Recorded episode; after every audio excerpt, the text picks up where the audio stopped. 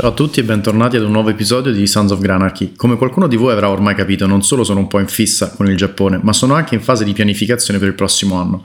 Non potevo quindi non cogliere al volo l'occasione che mi si è presentata quando ho scoperto che la mia collega ed amica Laura Salamone c'è stata proprio poco fa. Non pago della conversazione con Nicola Lotto, ho organizzato quest'altra chiacchierata a tema Giappone proprio con Laura, ma anche con il nostro ormai quasi referente espertissimo, esatto, proprio lui, Nicola Lotto. Per chi fosse affascinato dal Giappone o stesse valutando una visita nel 2024, oltre all'episodio già fatto sul tema, vi consiglio vivamente di tune in e ascoltare anche questo episodio sul paese del sollevante. Come sempre un grazie enorme in primis alla nostra ospite Laura ed anche al nostro once again ospite Nicola Lotto ed un grazie a voi come sempre cari ascoltatori. Cliccate su follow, datemi un rating se vi piacerà questo episodio ed ora buon ascolto.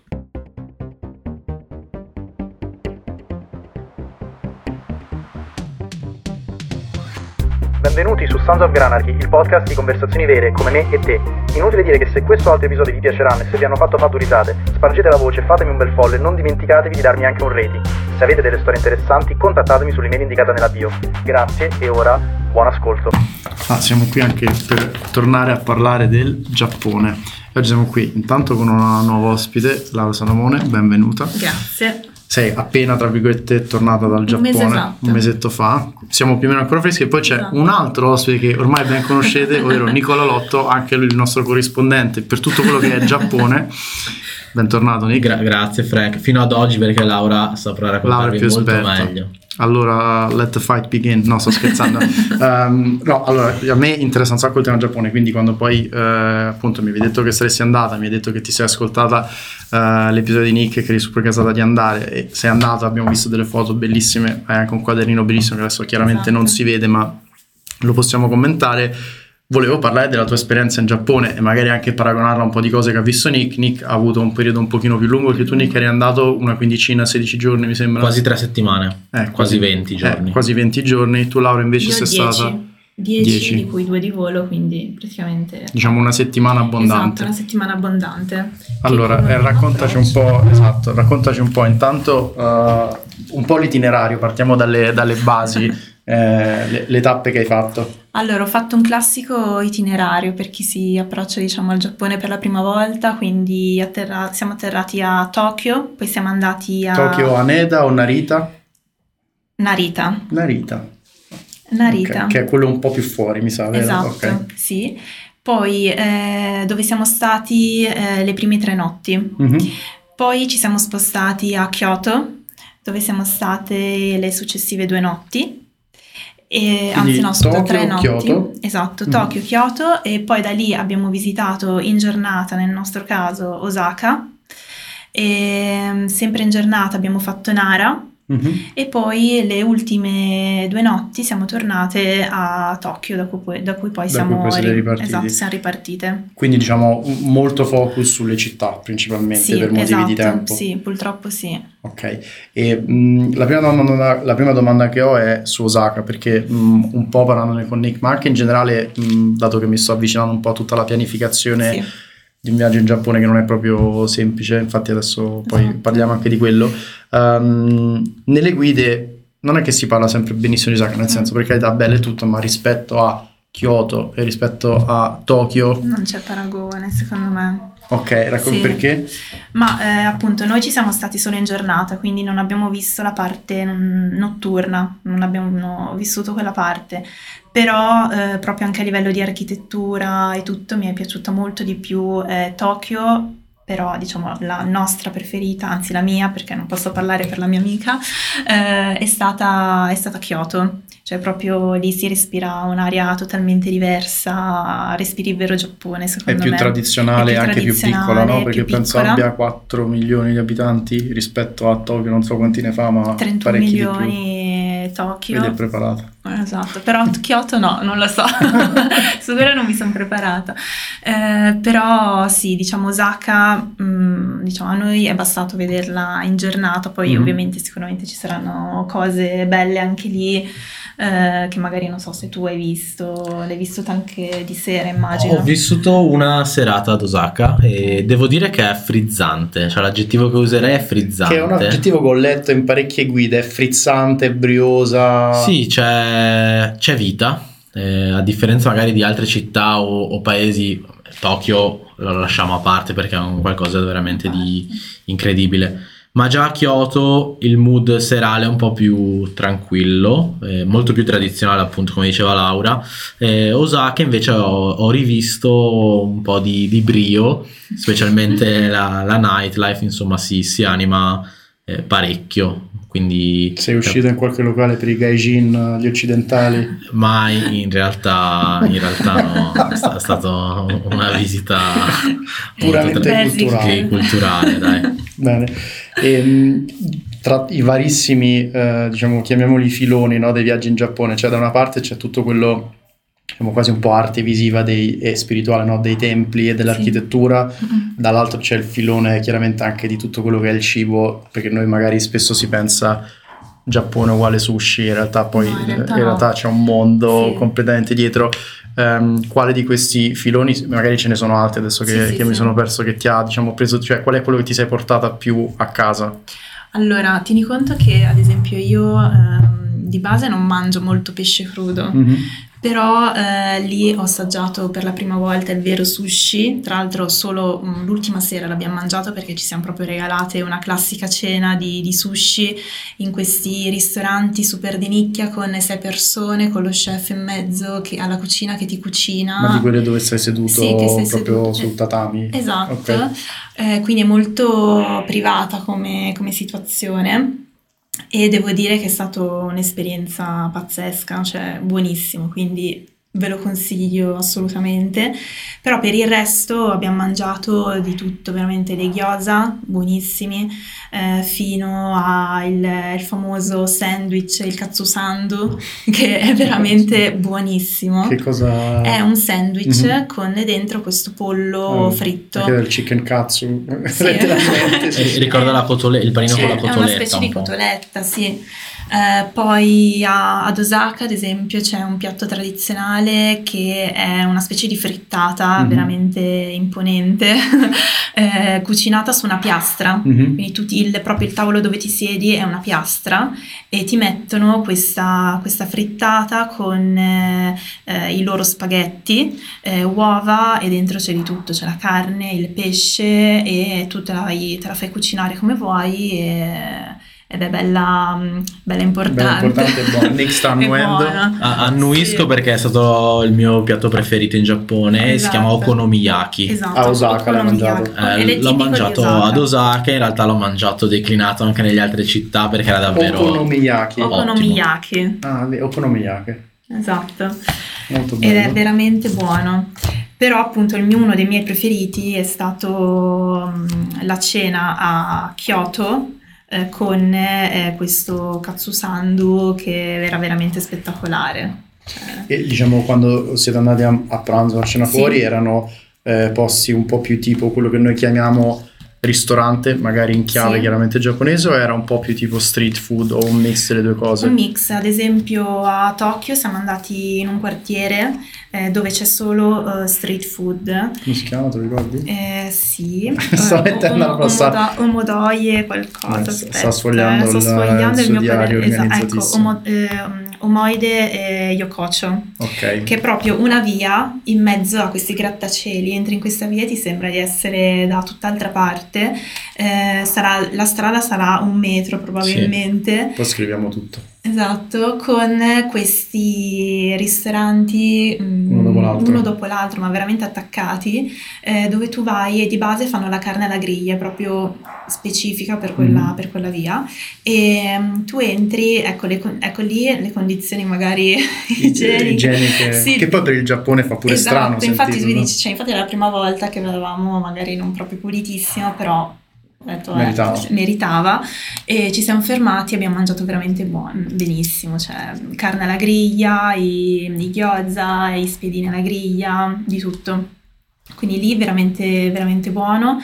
Poi un'altra cosa buonissima che io tipo in Italia ancora, almeno a Milano, non, non ho ancora trovato il posto che mi piace, mm-hmm. è il ramen, che lì invece ho adorato da, dalla prima volta quello assaggiato, veramente pazzesco. Ah, si è fatto bene. Sì. A me era rimasto impresso, l'avevo Esatto. visto in un documentario di, eh, di un lottatore sumo che spiegava come i lottatori sumo, eh, lui sicuramente si nutrono principalmente di ramen perché è un Sì. piatto assolutamente ricco e Sì. eh, diciamo in realtà ti dà tutto quello che ti serve perché di solito un brodo di carne, Esatto, eh, c'è, dentro, c'è dentro di tutto e poi lui diceva che per diciamo dopo l'allenamento lui si faceva questo ramen enorme e poi si metteva a dormire perché diceva quello era il modo migliore per creare anche diciamo grasso nel senso che Esatto. comunque chiaramente non digerisci ti metti subito a dormire metti su muscolo metti su anche un sacco di grasso ed era una parte importante della sua dieta Sì, sì, no, veramente, veramente buono. Un piatto molto semplice, però veramente buono. E diciamo a parte quindi questo è un po' il filone eh, del cibo che avete è un po' esplorato in quegli otto giorni. E poi c'è tutto il filone immagino appunto dell'architettura, dei posti proprio da vedere che obiettivamente immagino il motivo per cui sia così affascinante il Giappone è che sono cose che obiettivamente qua non, No, non puoi trovare, non, non puoi vedere. Quando tu vai in questi templi, poi magari ce ne menzioni uno o due dei tuoi, dei tuoi preferiti, ehm, hai percepito anche, un, non so, un'aura Sì. di qualche tipo Totalmente. spirituale? Sì, sì, sì, soprattutto Ma di pace o proprio... di pace, di serenità totale.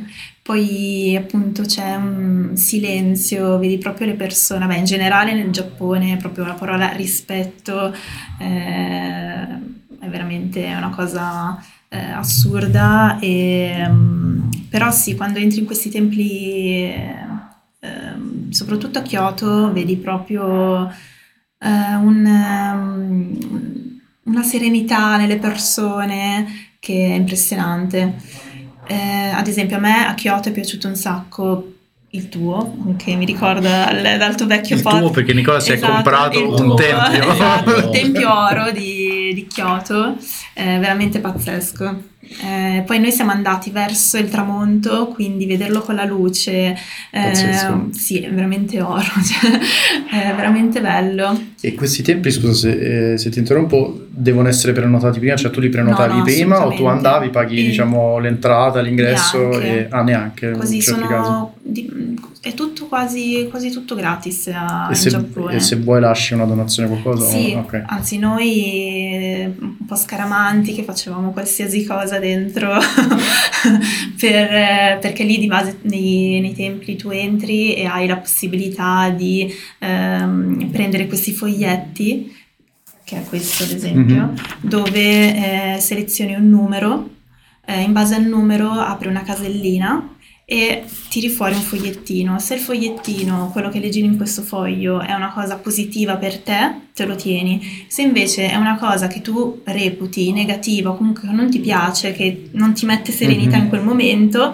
lo arrotoli in un determinato modo e fai un nodo in una parte proprio specifica del tempio, quindi lo rilasci al tempio perché tu dici non voglio questa cosa. Ok, Beh, però ci sono due domande importanti su Sì. questo. Uno perché eh, chiaramente non- chi ascolta non Certo, può vedere, ma non Laura ha tirato fuori un foglio in giapponese. Quindi uno, Eh, come sì. fai a sapere Ah, cosa c'è scritto? eh, tra- Google Translate, però alcuni hanno la traduzione in inglese Ok. incorporata, questo no, però un altro che forse ho qua ce l'ha. Però cioè tipo questo come lo metti su Google Translate? Con la Eh, fotocamera. Ah, con la fotocamera? Sì, sì, come tutto in Giappone. Ok, non lo sapevo. Google Lens, Super utile. fai lì quella foto perché lì uno non parlano inglese, cioè parlano molto poco. Sì, sì, era quello che quindi diceva nei, Nick. esatto, nei ristoranti ti serve, anzi sono loro i primi a venire, anche a, a me è capitato anche negli hotel addirittura, Mhm. di che loro venissero da me con, con il traduttore. E loro hanno degli aggeggini particolari per traduttore No, o no, sempre Google, loro Translate? Translate, E sì. quindi questo con la fotocamera? Con la fotocamera lo fai, lo fai serenamente, sì sì. Buono sapere. Tramite l'app però di Google Translate o tramite Google Translate da browser? No, anche da browser. Da browser, ok. Sì, Google E- Lens e lo fai. E l'altra domanda è, ok, poniamo che tu sai che cosa c'è scritto qua, cioè Sì. come sai, o meglio ti sei studiata prima, il fatto che se c'è scritta una determinata cosa tu devi arrotolarlo, devi fare il Sì, nodo. certo. Eh, sono ok. informata. Informata, Noi siamo arrivate informate su queste cose. Nick, tu eri preparato su questo? Io non ero preparato, però te ne accorgi, nel senso Sì, che è un rituale che in molti, molti fanno, devo dire unico nel suo Esatto, genere, quindi sì. davvero interessante anche da, da vedere, da capire.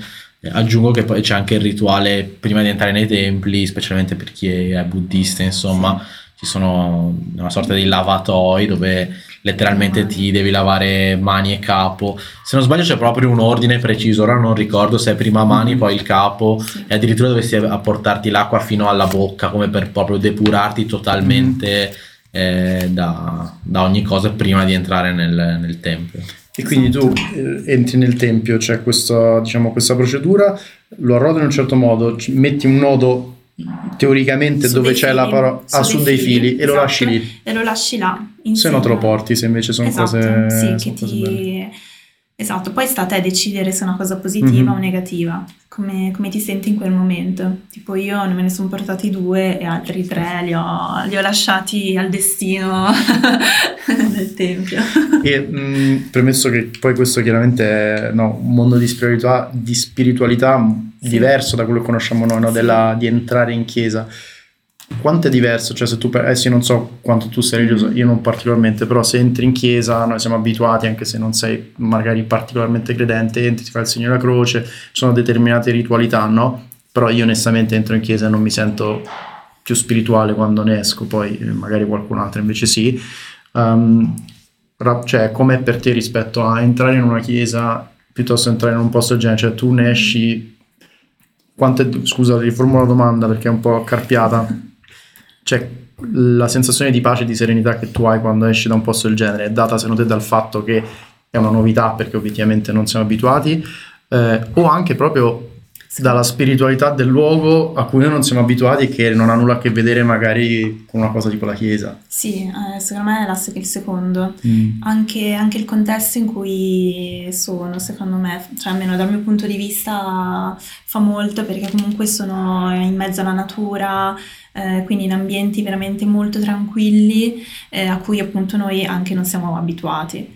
E, ehm, quindi entri proprio in contatto anche con la natura, il fatto anche stesso che magari questi, questi fili dove attaccare i, eh, questi pensieri mm-hmm. che non vuoi portare con te siano attaccati magari a degli alberi, quindi entri proprio in contatto con, con la natura e, e, sei dentro poi a un luogo spirituale, quindi è molto bello anche per quello secondo me.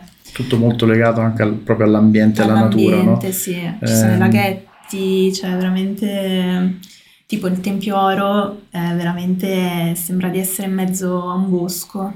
Oggi avevo visto un, un, video proprio a proposito diciamo, dell'importanza della natura, a parte sì. senza pensare alla fioritura dei ciliegi, sì. che chiaramente è il momento forse ah. più importante, ma di, eh, di un treno della metropolitana, non so se a Tokyo, da qualche parte, che eh, quando sta per uscire da un tunnel particolare spegne le luci per far vedere, per far vedere il foliage e per valorizzarlo ancora di più per i passeggeri che stanno dentro quindi tu in uscita spengono le luci perché così improvvisamente viene abbracciato da questi colori no? giallo, color ambra, sì. rosso pazzesco e um, vi siete parliamo della diciamo safety eh, criminalità cose di questo tipo chiaramente il Giappone è noto come uno dei paesi più safe in cui viaggiare rispetto a tanti altri eh, voi come due ragazze da sole avete mai avuto occasione in cui vi siete sentite un po'... No, no. zero, devo dire, veramente zero. Eh, abbiamo sempre chiesto aiuto, ci hanno sempre aiutate, eh, ci siamo magari trovate anche perché spesso i ristoranti sono dentro a dei palazzi, quindi mm. devi entrare in questi ascensori che da fuori dici oddio dove sto andando, sono un po' poco raccomandabili da fuori, però... Ehm, in realtà poi vai sopra al quinto, decimo piano e ti trovi il ristorante. Una volta non trovavamo uno di questi ristoranti, quindi abbiamo chiesto a dei ragazzi che sono entrati in ascensore con noi e all'inizio eravamo un po' così, però loro in realtà ci hanno solo aiutato per un quarto d'ora fino a quando noi non siamo arrivate a destinazione. Questa Quindi, è una storia come quella tua esatto. Shinjuku era? Sì, esatto, nella metropolitana che, sì, eh, che ci si perde sì. e molto spesso le persone devono portare a termine questa missione, quindi sì. finché non ti portano nel luogo che è richiesto, non se ne vanno. Non se ne vanno. Che magari fa anche un po' strano per la nostra cultura esatto. perché oggi tu sei abituata che se uno qui a Milano ti segue, ti segue viene con te, cammina, eh, o sta cercando di venderti esatto. qualcosa oppure sta cercando di, insomma, non ha esatto. le migliori intenzioni. Anzi, addirittura loro hanno chiamato il ristorante, eh, essendo loro, vabbè, del posto, mm. quindi ci hanno proprio aiutato eh, nella ricerca del, del, ristorante. Sì, e sì. questo secondo me noi non siamo proprio abituati come no, cultura, no. ma non solo in Italia, proprio come cultura occidentale è molto più individualista, no? se pensi a tutto Sì. quello che è il mindset un po' di gruppo, che forse è una cosa bella, anche una cosa non sempre bella che hanno loro a livello di azienda, di famiglia, è tutto sempre una responsabilità comune, no? Esatto, anzi ehm, abbiamo visto tantissimi bambini piccoli girare da soli per la metro di, di Tokyo. Tu dici, eh, qui è veramente impensabile. Infatti ho pensato a mia nipote, magari 5 anni, c'erano bambini di 5 anni che lì serenamente eh, con la loro divisa andavano a scuola. A Tokyo, che comunque non è proprio Sì, sì, una non è- metropoli piccolina, ecco.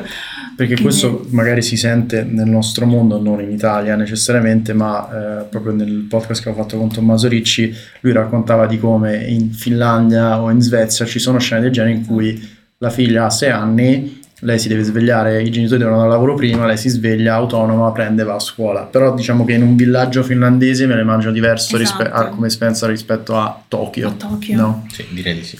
E ti fa anche pensare chi si abitua a crescere a Tokyo che in realtà da un punto di vista di città e organizzazione forse poi puoi vivere più o meno ovunque Esatto. da un punto di vista ecco, di organizzazione. Sì. E, mh, tornando invece all'organizzazione del viaggio, quanto prima hai organizzato un po' tutte le tappe, tutte le cose da fare, da vedere? Mhm. Parlavi di un foglio Excel. Sì, vabbè, io perché quello No, sono... ma penso anche Mica aveva un sì. foglio Ok. Excel e anche io lo sto iniziando a fare. Allora, in realtà eh, noi abbiamo fatto un tutto abbastanza last minute, nel senso che abbiamo prenotato eh, la seconda settimana di settembre per partire a fine ottobre. Ah beh, super la Sì. spina, ok. È stato proprio una- un viaggio, sì, last minute. Quindi da lì poi abbiamo iniziato a decidere quali città, anche se comunque le principali eh, le avevamo in mente, Mhm. anche in base comunque ai giorni a disposizione.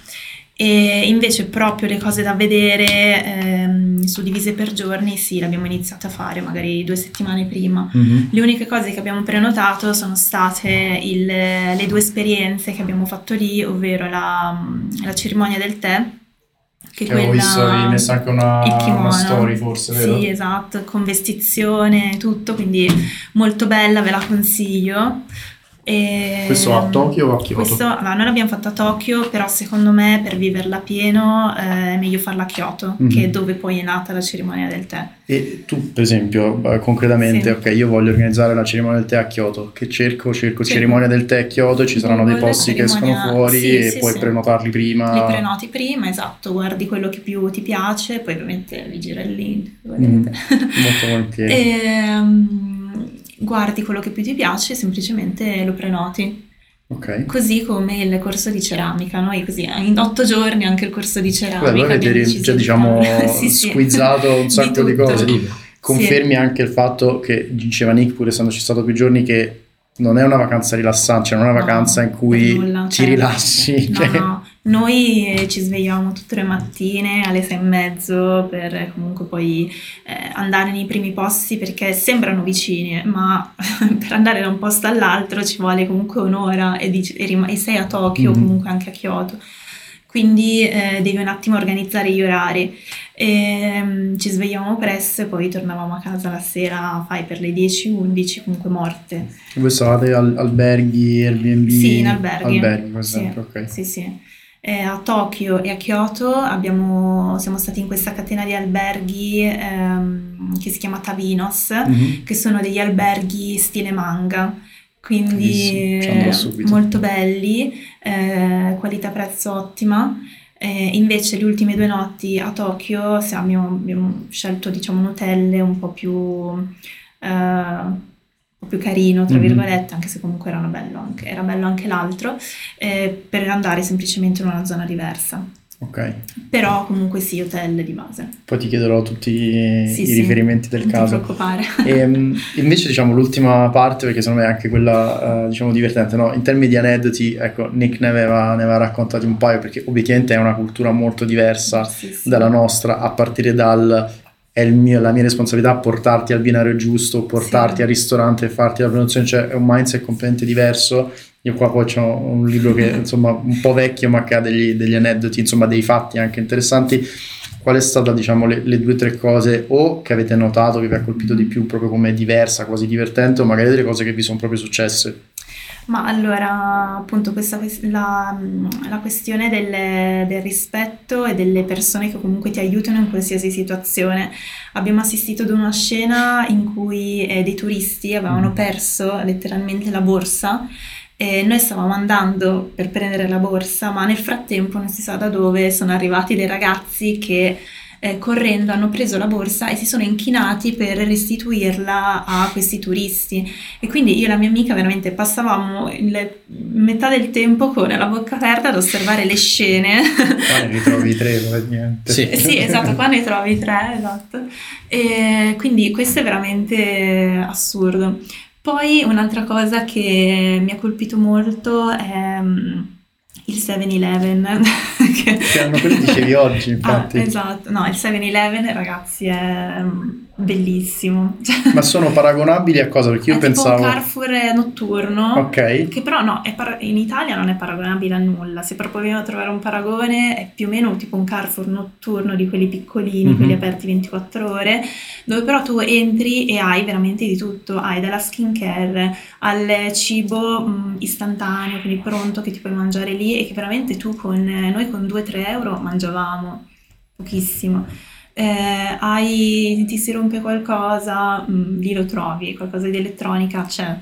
Quindi veramente qualsiasi cosa. E poi infatti noi era la nostra tappa sotto l'hotel, ce l'avevamo sempre eh, prima di andare a letto, 7-Eleven, io mi prendevo il mio Melopan che per me è diventato un'ossessione. Il pane al melone, no? non è il melone. Che poi non è il, no, cioè, no, il nome inganna. Il nome inganna, però è un, semplicemente un panetto al latte, mm-hmm. però veramente dolce, dolcissimo, cioè dopo quello veramente...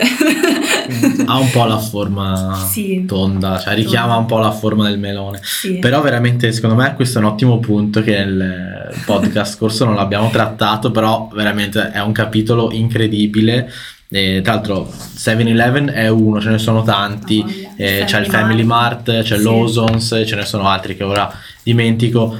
Che tra l'altro in, in Giappone questi convenience store eh, vengono chiamati combini, infatti è una sorta di deformazione della lingua giapponese del esatto. convenience store, dove in realtà trovi tutto e sono aperti 24/7 quindi tutti i giorni, a tutte le ore e veramente puoi trovare dal cibo al eh, prodotto beauty all'elemento elettronico.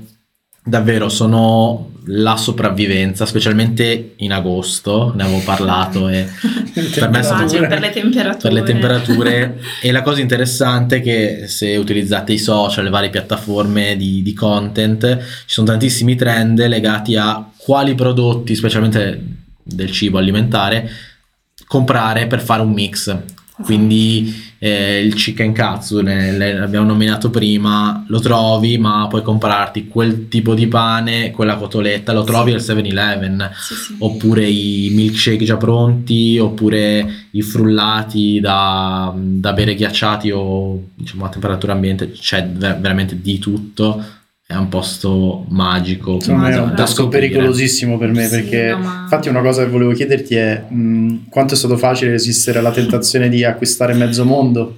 No, è stato molto difficile. Perché poi sono cose che cioè, non, non, ritrovi, talmente no, assurde che esatto. dici devo comprare. Io sì, finirò sì. con una borsa stronzate sicuramente. Dal Don Quixote tu tornerai con una borsa. Esatto, il Don Quixote ho altissime aspettative. Molto, sì, veramente molto bello anche quello, anche quello aperto la sera, quindi noi tornavamo eh, ad Asakusa tra l'altro, ce l'avevamo lì la, il primo quartiere dove abbiamo pernottato e la sera, prima di andare a letto, Don Quixote e poi eh, 7-Eleven per prenderci la merendina. sì, sì. Quindi no, veramente bellissimo, veramente un mondo fantastico. Da, dal tuo sguardo direi sì, che ci vuoi tornare cosa, domani praticamente. Sì, è la cosa che più mi manca. sì, poi sono veramente ovunque, cioè letteralmente ogni 200-300 metri ce n'è uno, quindi sì. Non puoi non vederli, non puoi non notarli. Sì. Come dicevo, per me sta la salvezza d'agosto. Ma poi comunque è un'esperienza, cioè anche quello è Giappone, perché entri e vedi cose che dici, ma cioè, non l'ho mai viste prima Mm, Ma è tutto cose... chiaramente in giapponese, quindi tu, cioè certo, volendo, sì. infatti avevo pensato uno può pure comprare due o tre cose, non sai cosa hai comprato esattamente, se hai sì. il gusto di provare delle esatto, robe e non provi. sapere cosa hai comprato, lo puoi fare. Sì, se no c'è sempre Google Lens, eh, fai con Giusto. quello, sì sì, però sì, è quasi tutto scritto in giapponese, a parte qualche, qualche prodotto con eh, i sottotitoli in inglese, però sì, quindi 7-Eleven da andare, è tipo una tappa, almeno una volta al giorno da andarci. È insegnato e aggiunto, aggiunto alla lista. Io lo temo tantissimo, eh, il Giappone in generale, sia Esatto. per, per il livello di cose che non abbiamo qua, di, di- di magari stronzate, cose Esatto. piccoline, così. Lo temo tanto perché io sono un fan di non tutti, ma certi manga, in primis Dragon Eh, allora Ball Z, lì e eh, infatti eh, so che c'è tutto il quartiere, eh.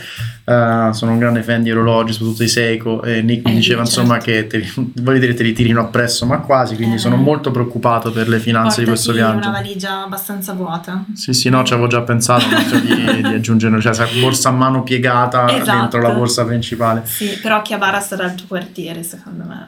Bene, a Tokyo per ora ci passiamo due notti, nel senso che arriviamo e poi ci siamo due notti, Ok? e, mm, nel senso per ora, poi in realtà sappiamo da dove ripartiamo, ma non ha- ho delle idee in mezzo, ma non abbiamo ancora prenotato nulla, quindi poi eventualmente, Ok. infatti magari ne, ne parliamo poi un attimo con calma per vedere se è troppa roba e probabilmente lo è, perché ci sono veramente tante tappe. E, mh, diciamo in chiusura due cose. Uno, volevo chiederti se c'è qualcosa che faresti diversamente ora che ci sei Mhm. stata e cioè, cosa faresti diversamente sapendo che hai quei giorni a disposizione. Sì.